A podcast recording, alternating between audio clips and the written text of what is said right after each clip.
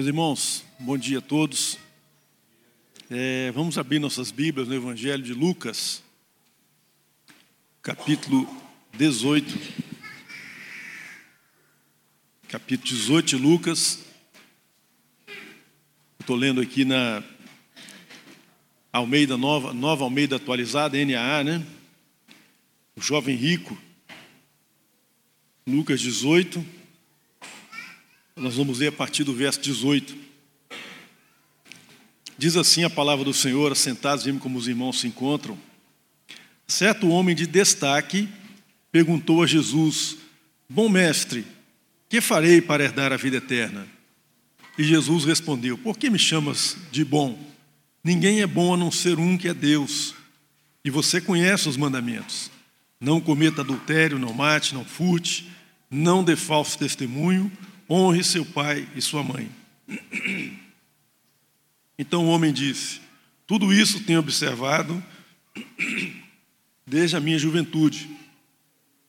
E ouvindo isso, Jesus lhe disse: Uma coisa ainda falta a você. Vá, venda tudo o que tem, dê o dinheiro aos pobres e você terá um tesouro nos céus, e depois venha e siga-me. Mas ouvindo ele essas palavras, ficou muito entristecido, porque era riquíssimo. E Jesus, vendo-o assim triste, disse: Como é difícil para os que têm riquezas entrar no reino de Deus, porque é mais fácil um camelo passar pelo fundo de uma agulha do que um, do que um rico entrar no reino de Deus. E os que ouviram isso perguntaram: Mas sendo assim, quem poderá ser salvo? Então Jesus respondeu: O que é impossível para os homens é possível para Deus. Seu Deus e Pai, nós queremos te agradecer por esse momento aqui de culto prestado ao Senhor. E nesse momento em que a, a tua palavra será ministrada, eu me coloco nas tuas mãos inteiramente, desejoso de que apenas o teu nome seja exaltado aqui entre nós. Que a tua palavra possa fazer sentido para nós nessa manhã e que o teu Santo Espírito possa aplicá-la a cada um de nós aqui, a cada um de nós que carrega riquezas das quais a gente às vezes não quer abrir mão. Em nome de Jesus que nós te pedimos, meu Pai. Amém. Irmãos, quem é esse homem que veio até Jesus com essa pergunta, um questionamento tão importante, e ao mesmo tempo tão deslocado da realidade, como eu vou argumentar com os irmãos nesses breves minutos na sequência? Quem é esse homem? Nós temos três relatos a respeito desse mesmo evento os evangelhos. Apenas João não narra essa história no seu esse acontecimento, né, esse diálogo no seu evangelho, mas Mateus, Marcos e Lucas trazem esse mesmo diálogo. E Mateus tem uma diferença importante, mas que eu não vou abordar aqui, porque não é de fato o tema da nossa discussão, mas ambos, é, melhor, os três acrescentam informações importantes a respeito desse homem que veio até Jesus. Mateus é o único dos três que nos diz que ele é jovem. Veja que, embora aqui em Lucas o título, aqui na minha, na minha versão, é o jovem rico, mas Lucas não diz que ele é jovem. Lucas diz que ele é um homem importante, influente, um homem reconhecido naquela localidade. Mateus, no entanto, nos informa que ele é jovem. Os três nos informam que ele é rico, portanto, a riqueza é algo muito aparente, é, é perceptível, talvez pelas roupas, talvez pelo linguajar, pelos modos e também porque ele era muito conhecido naquela localidade. A riqueza é algo marcante, a riqueza material é algo marcante na vida desse jovem. Agora, Marcos nos acrescenta algumas informações muito importantes. Porque Marcos vai nos dizer que esse homem veio diante de Jesus e ajoelhou-se diante de Jesus. Esse aspecto, meus queridos, é muito importante. É, é, é, é uma das evidências indiretas mais fortes que nós temos na Bíblia a respeito da divindade de Jesus. Porque vejam, esse homem se ajoelha diante de Jesus, numa atitude evidente de adoração, e ele não é, não é repelido por adorar Jesus. E só Jesus, Jesus é o único personagem na Bíblia, digo personagem daqueles que são fiéis a Deus, que aceita essa atitude de um outro ser humano. Nenhum outro personagem que seja um personagem ligado a Deus, fiel a Deus, aceitou essa atitude de quem quer que seja, tanto no Velho quanto no Novo Testamento.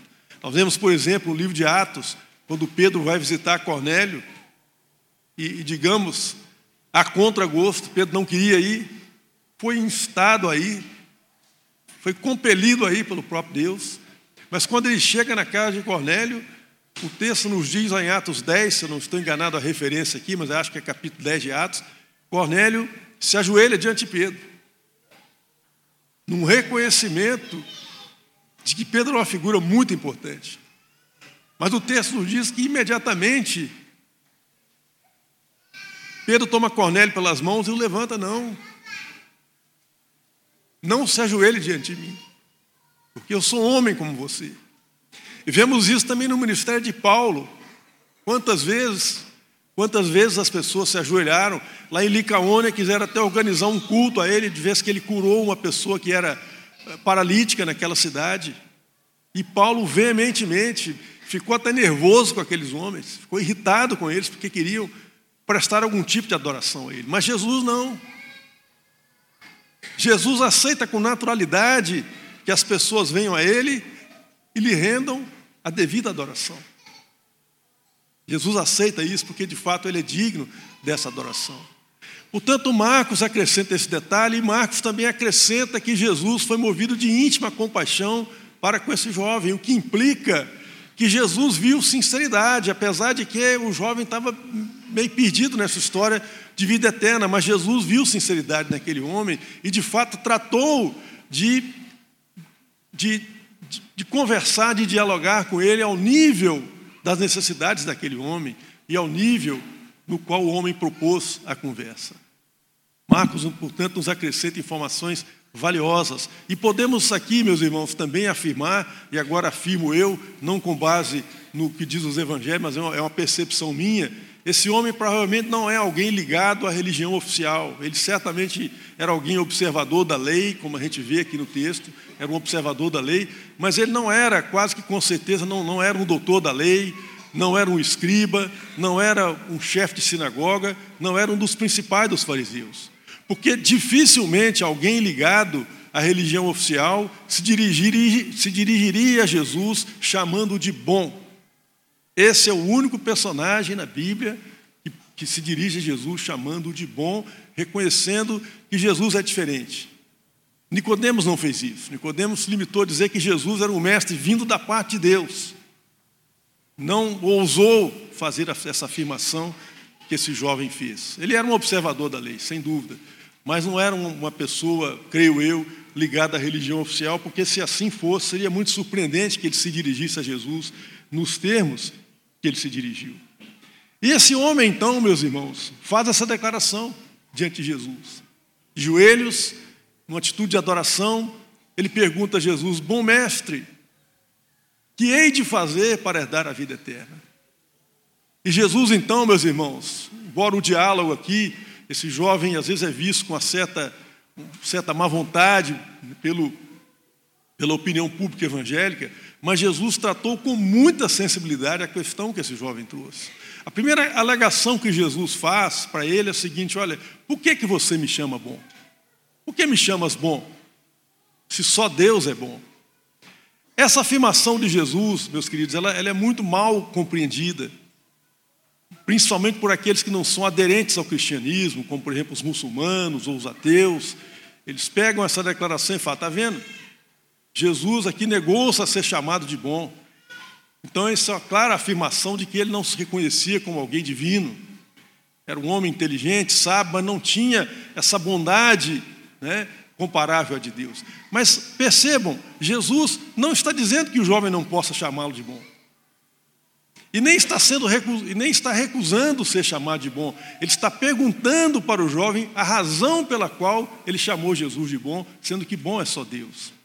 Então eu percebo aqui, meus queridos, pelo menos três aspectos dessa primeira abordagem que Jesus faz ao jovem. A primeira é que esse homem tinha uma visão muito limitada de quem é Deus e da bondade de Deus. Porque está implícito na pergunta dele que a lei não é suficiente. A lei que foi dada por Deus não é suficiente. Ele quer fazer algo além. Ele quer ir além da lei. A lei não é boa o bastante. Então, com certeza, esse jovem não experimentou, ele não sabe, ele não tem uma apreciação sequer teórica, mas com certeza pessoal, da bondade de Deus. E, no entanto, desde o Velho Testamento, nós somos convocados, somos convidados a não só ter uma apreciação intelectual de que Deus é bom, mas a provar. Provar e ver de que o Senhor é bom. Ou seja, nós somos convocados a trazer a bondade de Deus para a nossa experiência diária. Porque, obviamente, eu poderia saber tudo sobre a dieta saudável, sobre os nutrientes dos alimentos, sobre o que, é que se deve ou não comer e ainda assim ser um desnutrido, ainda assim ser uma pessoa que me alimenta mal, ainda assim ser um faminto. Porque o conhecimento intelectual é importante até um certo nível. A partir daquele ponto é preciso experimentar mesmo. Então é só quando eu me aproprio dos nutrientes adequados é que eu sou devidamente saciado como ser humano do ponto de vista físico. E da mesma forma, no tocante à bondade de Deus. E esse jovem, aparentemente, ele não tinha nem mesmo uma acepção intelectual adequada de quem é Deus e da bondade de Deus. E, portanto, com certeza não tinha também uma experiência prática da bondade de Deus em sua vida.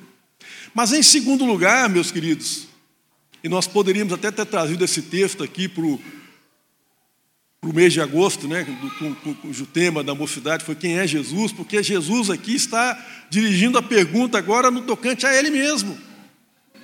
Se você diz que eu sou bom, você sabe de fato o que você está dizendo, você sabe quem eu sou. Você está preparado para lidar com a realidade de que eu sou bom mesmo, que eu tenho a bondade de Deus, porque eu sou filho de Deus encarnado? Essa também é uma reflexão que Jesus está propondo aqui para ele. E num terceiro nível, meus queridos, quando Jesus remete a ele a necessidade de conhecer a bondade de Deus, de saber quem é Jesus, implicitamente há um terceiro aspecto aqui. Jesus quer destacar que esse homem, por, ter, por não ter uma apreciação adequada de quem Deus é, e também de quem Jesus é, ele também não tem uma, uma percepção adequada de si mesmo, ele se julga capaz de, de fazer um grande ato, que seja é, um ato tão grande, tão maravilhoso, que lhe propiciaria o ingresso ou a, a, conquista da vida eterna. Ele lida com a vida eterna como uma conquista, algo que ele pode conquistar com seus próprios méritos, com seus próprios recursos. Então, essa essa primeira alegação que Jesus faz aqui, meus queridos, é muito ao contrário de ser uma rejeição quanto a ser chamado de bom, na verdade, Jesus quer aprofundar para com esse jovem o que, que ele entende quando ele diz que Jesus é bom. O que, que você quer dizer com isso? Você já pensou direito no que você está dizendo? Você já pensou direito em quem Deus é e na bondade de Deus? E na sequência, meus irmãos, Jesus indica para aquele jovem a observância da lei. Fala, você conhece os mandamentos. Você quer viver a vida eterna, você conhece os mandamentos. Olha que interessante, meus queridos, Jesus orienta esse jovem a olhar para a lei, mas Jesus só coloca diante dele os aspectos morais da lei. Aquilo que diz respeito à relação do homem com o seu próximo. Eu quero, deixa eu abrir um parênteses aqui a respeito da lei moral, irmãos.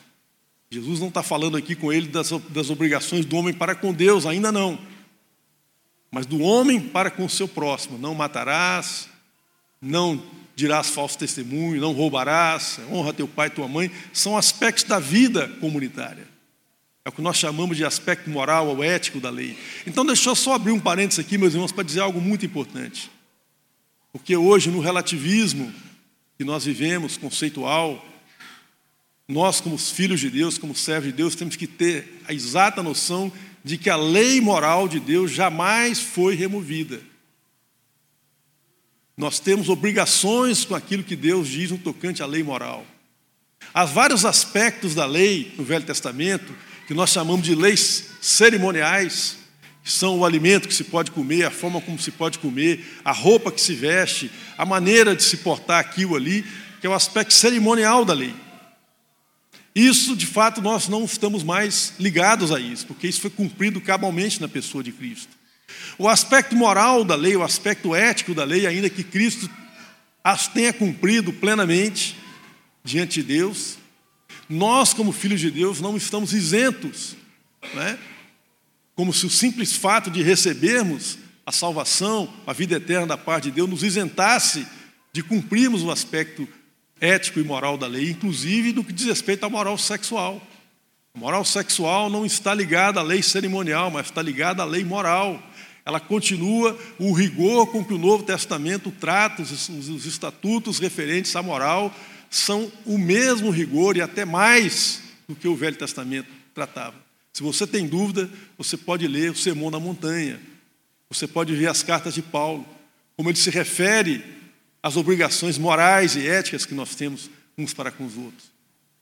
Mas é interessante, voltando ao tema aqui, que Jesus só abordou o aspecto ético, o aspecto relacional da lei com esse jovem nesse primeiro momento. E aqui, meus irmãos, refletindo sobre essa questão, eu me dei com outro texto na Bíblia, lá em Lucas capítulo 10, queria que os irmãos dessem uma voltinha lá comigo, rapidinho, porque um outro personagem veio a Jesus com esse mesmo questionamento do jovem rico. Lucas 10, no capítulo 25. Se você quiser projetar aí, Elias. Lucas 10, no capítulo 25, diz assim: Eis que um certo homem, um intérprete da lei, ou seja, um doutor da lei, né? alguém que ensinava a lei entre os judeus, se levantou com o objetivo de pôr Jesus à prova, ou seja, aparentemente, diferentemente do jovem rico que veio com um questionamento sincero, ainda que deslocado, né? Esse aqui não. Esse veio com o objetivo de pôr Jesus à prova. Por isso Jesus é mais breve com ele. Ele pergunta a Jesus, mestre, que farei para dar a vida eterna? Então Jesus lhe respondeu, o que está escrito na lei? Como você entende? A isto ele respondeu, ame o Senhor seu Deus de todo, de todo o seu coração, de toda a sua alma, com todas as suas forças e com todo o seu entendimento. E ame o seu próximo como a você mesmo, como a si mesmo. E Jesus então lhe respondeu: Ok, você respondeu corretamente, faça isso e viverá. Ou seja, Jesus deu o assunto por encerrado até aquele momento. Mas esse homem vai levantar um outro questionamento que eu retorno a ele oportunamente ainda nessa manhã.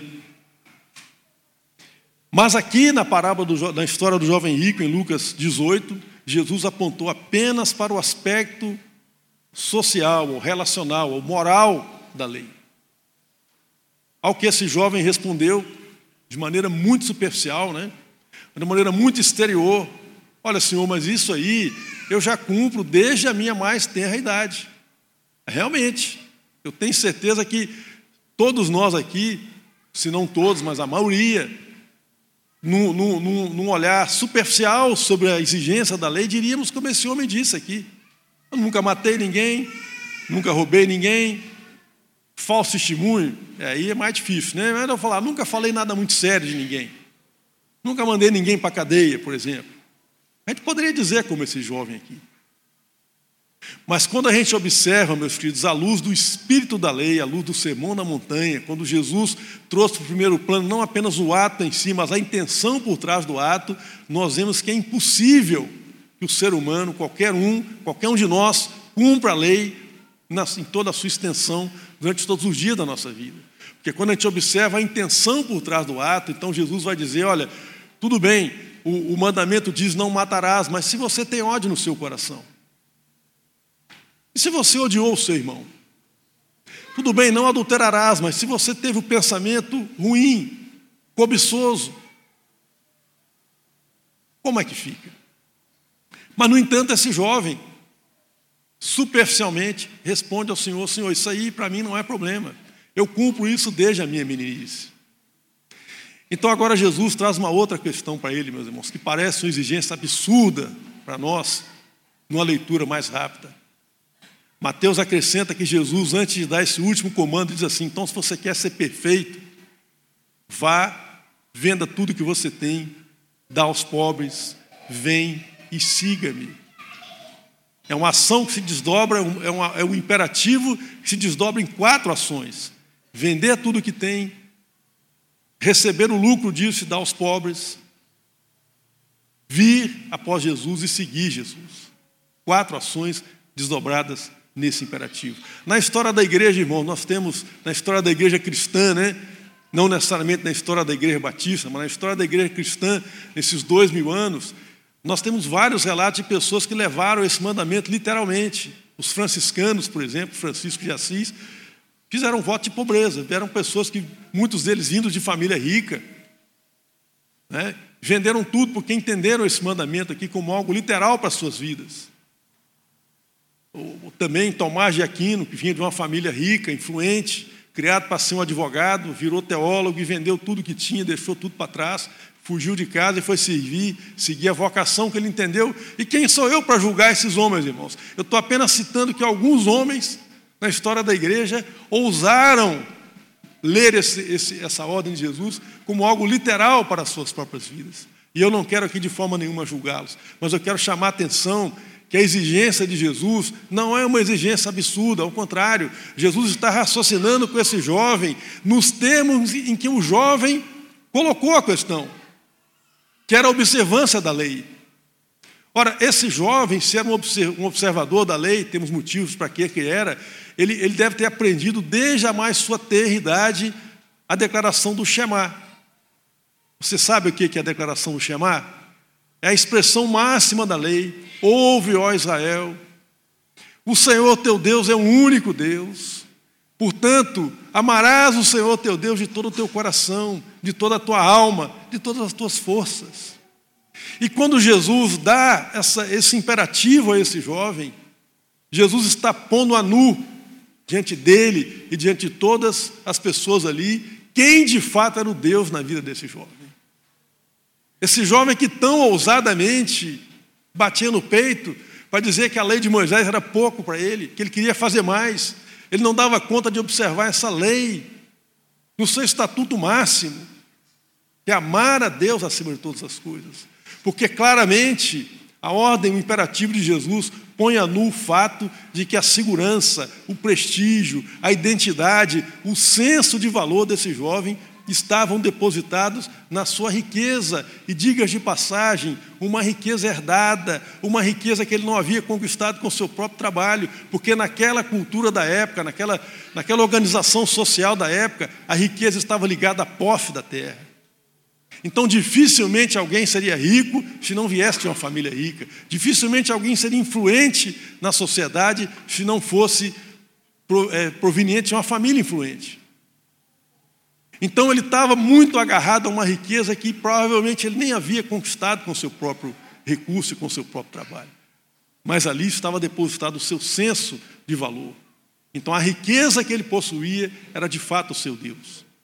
No mundo de hoje, meus queridos, é perfeitamente possível que um jovem genial, principalmente se, se viver nas economias abertas, né, como é, por exemplo, o caso dos Estados Unidos, nós temos N exemplos de pessoas que ficaram muito ricas, entraram na lista dos Forbes antes dos 30 anos, porque eram pessoas geniais, e a organização social, ela propicia que as pessoas que tenham boas ideias e sejam empreendedoras, de fato prosperem. Então, seria possível você invocar aqui alguém como Bill Gates, como Steve Jobs, e tantos outros, né? ou alguns outros, que de fato conquistaram a sua riqueza com, o seu talento, com sua inteligência e com seu esforço. Certamente não é o caso desse jovem da história aqui. Ninguém poderia ser jovem e rico numa sociedade como aquela, tendo construído a sua própria riqueza a partir do seu próprio trabalho. E, no entanto, essa riqueza era algo que ele tinha de maior valor. Agora veja que interessante, irmãos. Para que nós possamos nos apropriar do que de fato Jesus está dizendo, e como essa palavra se aplica a mim e a você, eu retorno agora a Lucas 10, aquele doutor da lei que interpelou Jesus com a mesma pergunta desse jovem rico.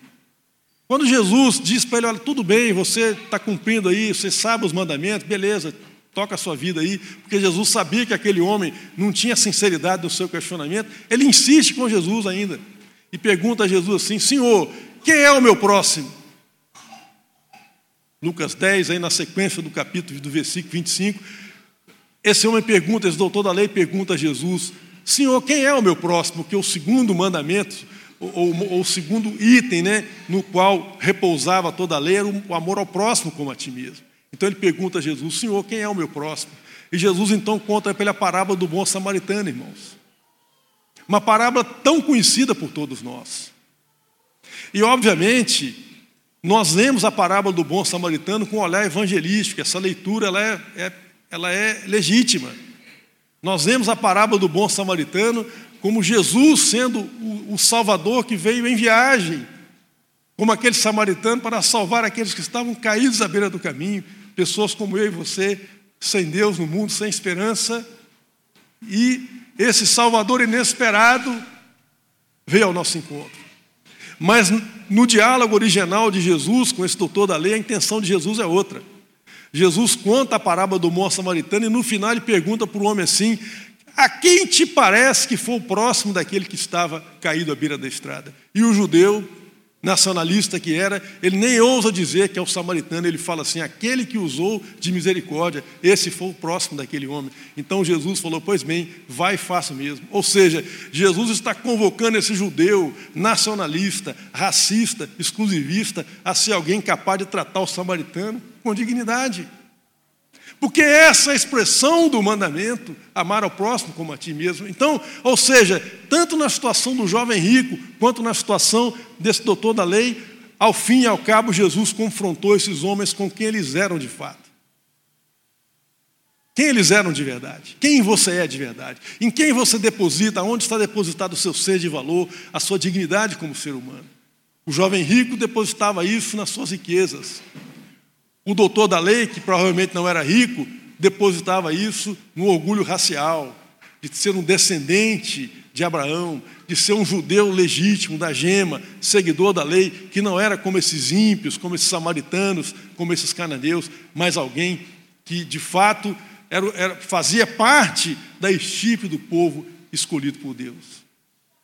Portanto, meus queridos, aqui nós vemos algumas lições importantíssimas para nós. Em primeiro lugar, o fato de que o ingresso à vida eterna não é algo que nós conquistamos, mas é algo que nós recebemos da parte de Deus.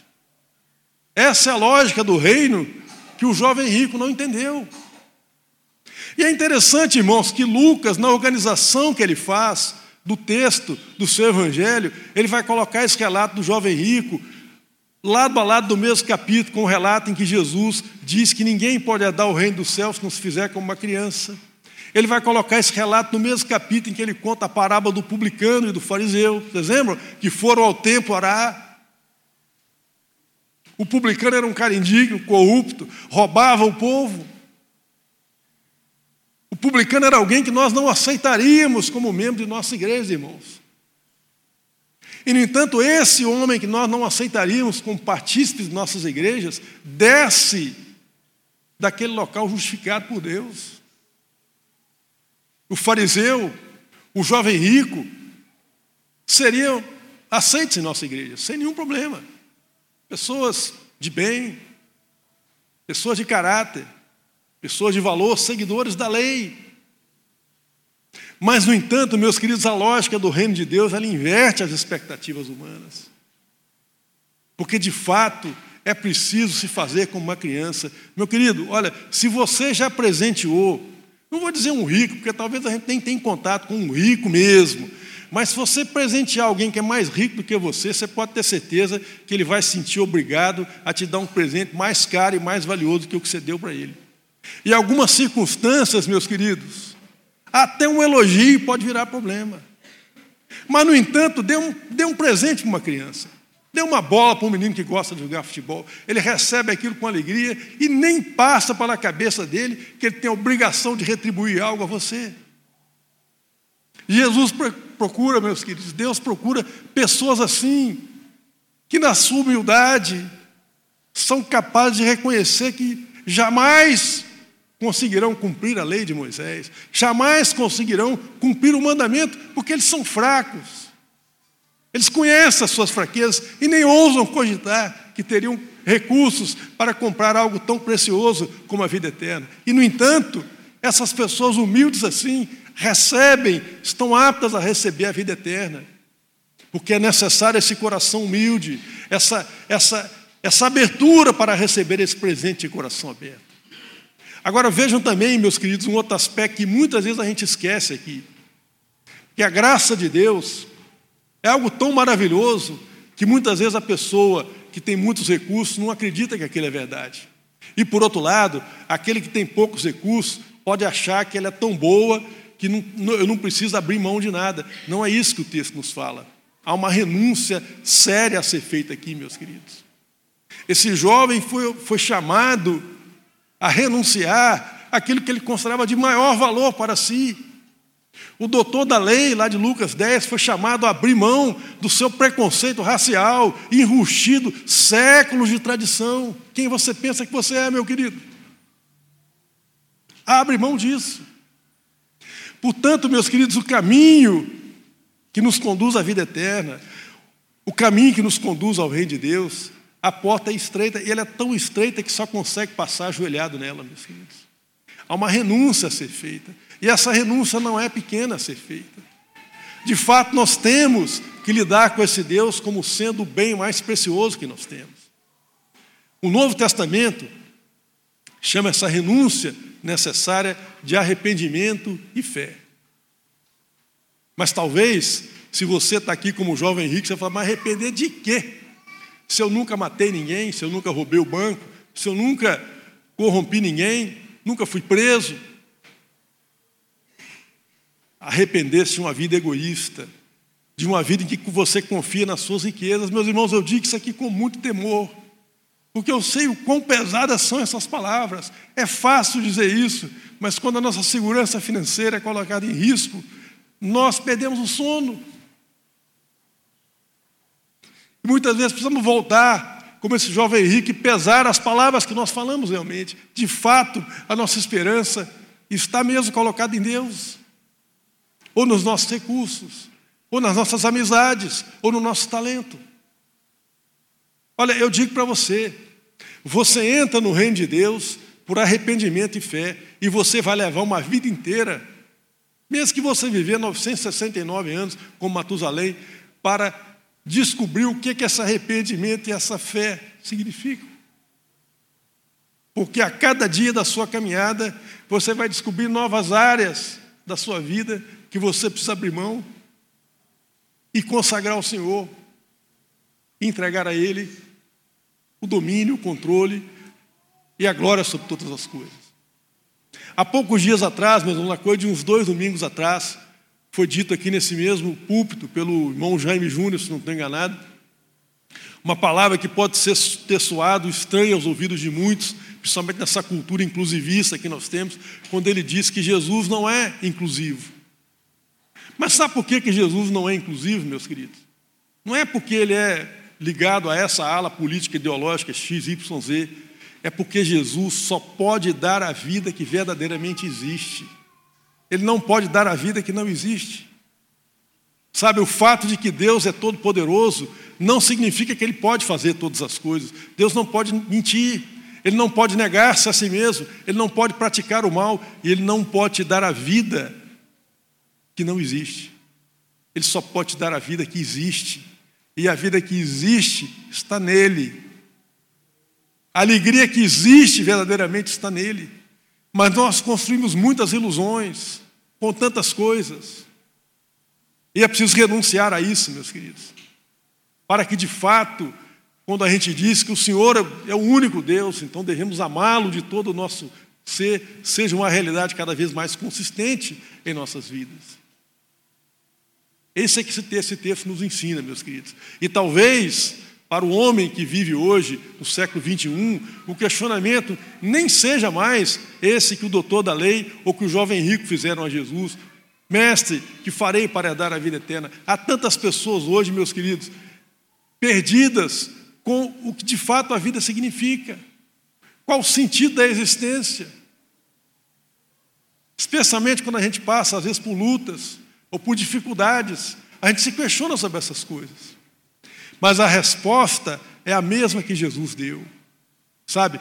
O Senhor é criador de todas as coisas. Nós somos formados do pó da terra.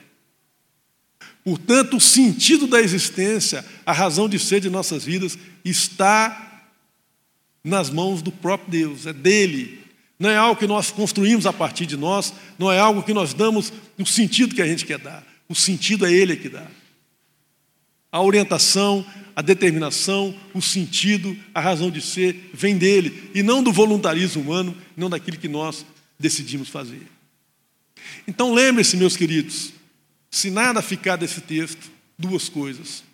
Primeiro, a vida eterna não é algo que eu conquisto, mas é algo que eu recebo. Mas essa vida eterna que eu recebo implica numa renúncia que pode ser muito grande para algumas pessoas. mas uma renúncia para todos nós. Porque na porta que dá acesso ao reino, ela é tão pequena e tão apertada que nós só, só conseguimos passar de joelhos, reconhecendo que, de fato, toda a dádiva e todo o dom perfeito vem do próprio Deus para nós. E que nós recebemos isso da graça de Deus, não é pelo nosso esforço próprio. Mas voltando e agora já concluindo aquele ponto da observância da lei, quando eu disse que a lei, nós também estamos ligados a ela, mas não agora na mesma perspectiva do judeu, porque o judeu observava a lei como algo que ele fazia para agradar a Deus, para obter a aprovação de Deus. Aqueles que estão em Cristo não precisam pensar mais assim, meus queridos.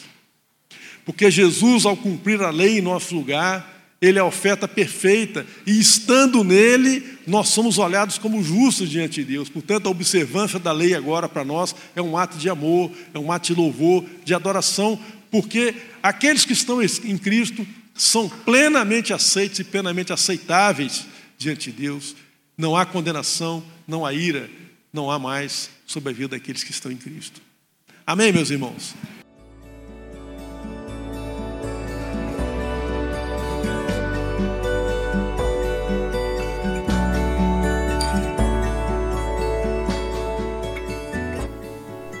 A Igreja Batista do Bom Retiro tem plena convicção de que a palavra de Deus é poder para salvar e transformar vidas. Nosso desejo é que essa mensagem tenha alcançado seu coração. Para saber mais sobre quem somos e em quem acreditamos, acesse ibbrpatinga.com.br.